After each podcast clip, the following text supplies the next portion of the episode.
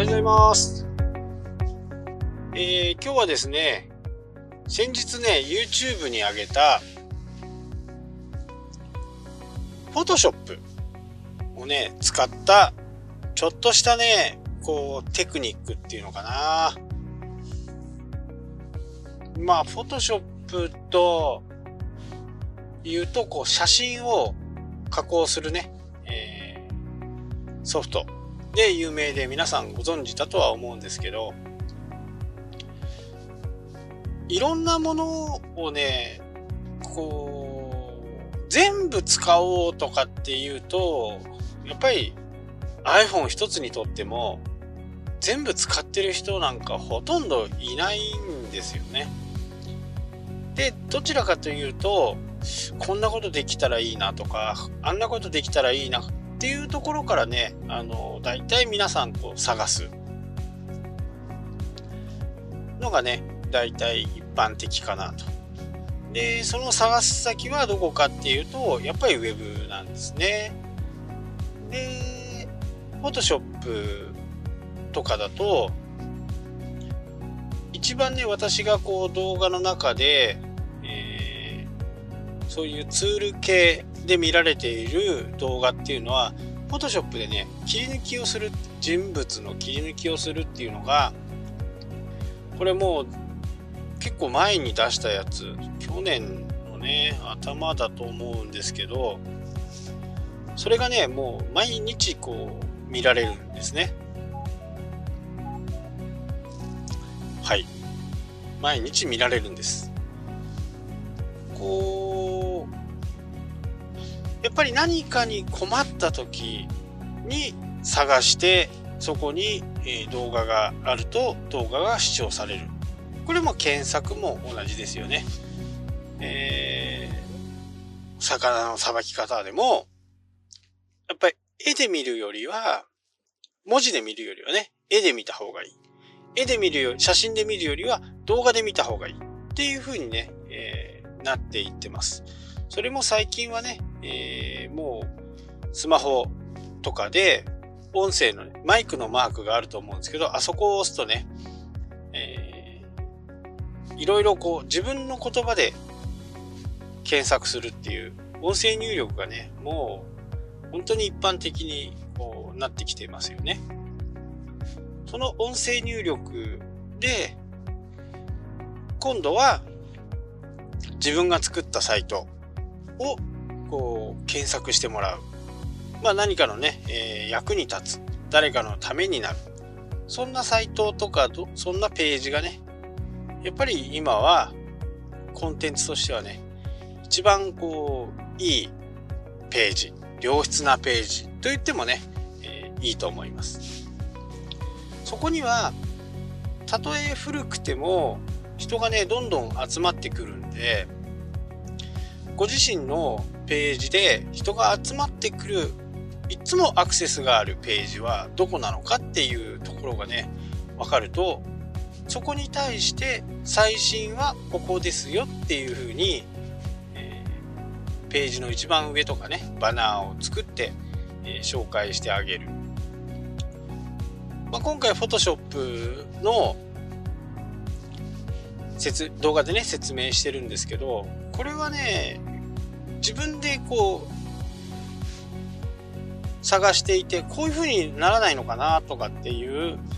形で自分で見つけたんですね。で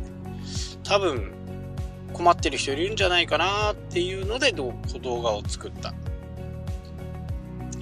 大体僕のこうコンテンツの作り方で特にやっぱりヒットするものっていうのは、まあ、長くねみんなに見てもらえるページっていうのは大体そんな感じですいつも僕自身がそこの問題に直面してそこを解説するっていうページがねまあ相変わらずどの、ホームページでもブログでも何でもね、あのーそこに行き着くところがね、あります。で、検索する人の考え方。例えばその Photoshop で僕がこう、離れているもの、離れている対象物をアドビ先生がこう自動で判断してこう縮めてくれるんですね、その感覚を。それも背景もなるべくずれないような感じでこう短くしてくれるんですね。まあこれはね結構いろんなものに使えるなっていう風な感じでこれはぜひとも紹介したいと思ったんで、えー、動画を作ったんですね。で、その前の、えー、人物の切り抜きっていうのもまあ仕事でね人物の切り抜きをする、えー、しなきゃダメだとで、昔ながらの、こう、パストリっていうのがあって、その、輪郭をね、全部こう、点をこう、点を打ってこう、一つの線にして、その中を抜くっていう方法は、これ一番初歩的な、まあ昔からある。ただ最近はですね、もう AI がどんどんこう、アドビ先生が偉くなってですね、何にも指定しないのに、えーコンテンツを切り抜くっていう風な形になるとそこの写真の中にある多分これが一番主役だよねっていうのを勝手にね判断してくれてそれを切り抜く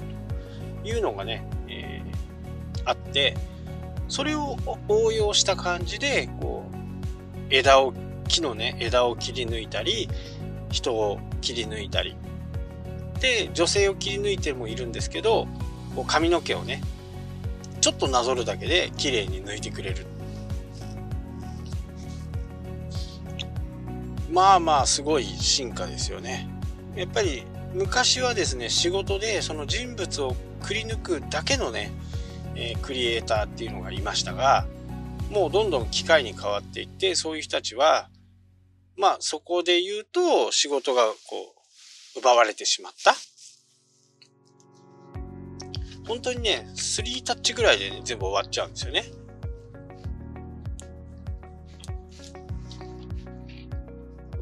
すごく簡単ですよね。今回の紹介してるのもね、あのー、インスタグラムってスクエア1対1じゃないですか。でも普通の写真、普通のカメラで撮るときって、基本4対3なんですよね。4対3なので、ちょっとこう、離れた人たちをインスタグラムに上げ、スクエアでしてあげようと思うと、この真ん中の空間っていうのが、まあ非常に邪魔になるというか、いらないというか、もっと寄ってよっていうか、寄って取ればいいんですけどね。寄らないで撮ってると変な空間になって人物がね、えー、ちょっと離れちゃうっていう風なことがありましたけど、Photoshop のね、その、えコンテンツに応じて縮小、コンテンツに応じて縮小拡大だと。拡大縮小っていうのを選ぶとね、もう、ドラッグするだけでね、ギューッとこう、人が寄る。寄るんだけど、今までだとね、えー、そのこ写真をこう真四角にするのは比較的簡単ですけど、人物の顔がね、変形しちゃうわけですよ。写真をギュッとこう短くするわけですからね。でもそこで Adobe 先生がこのコンテンツ、そ、そこの人は変えない方がいいんでしょっていう風な感じで、えー、案にね、えー、示してくれる。非常にね、便利なんですね。で、僕も基本的にはね、あのー、インスタグラムに上げるときって、なるべくだったら5対4にしたい。そうすると、こう、インスタグラムでこう、流れるときに、大きな画像になるんですよね。ドーンとした画像。やっぱりこれが結構こう、インパクトがある。一番大きく出るのがこれ5対4なんですよね。そういうのにも使いますし、まあどうしてもね、被写体が、まあ、飛行機とかね、風景とか夜景とかね、そういったものだと、5対4のね、縦構図っていうのは、なかなか難しいんですけど、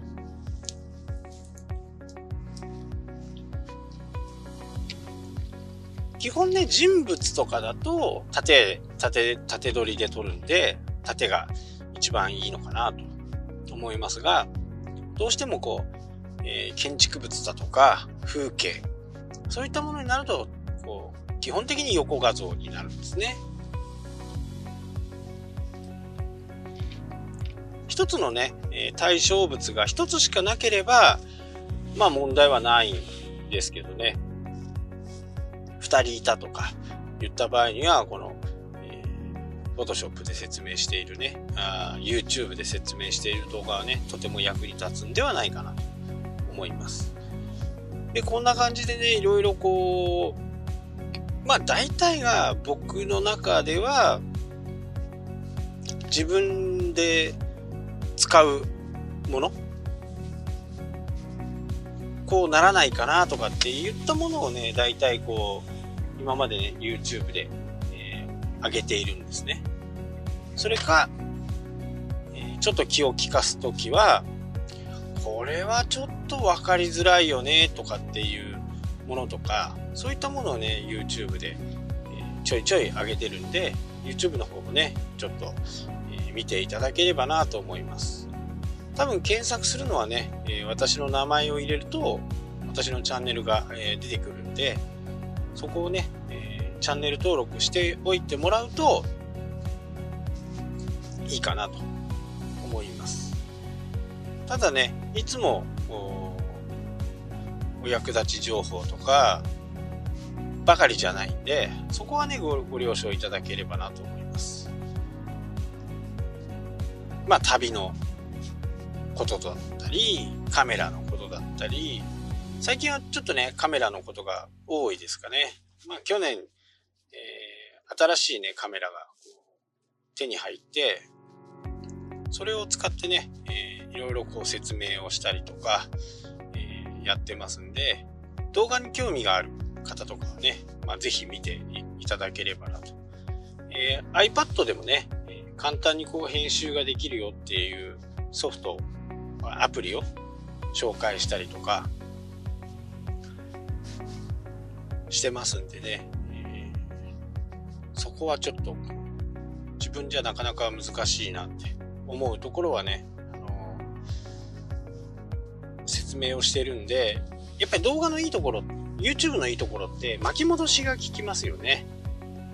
なので自分でこう、一旦聞いてみて、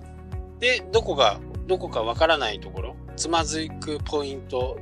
のところまで巻き戻してまた見るっていう風なことができるのがね、えー、本当に YouTube のいいところなんで。はい、というわけで今日はこの辺になります。それではまたしたっけ？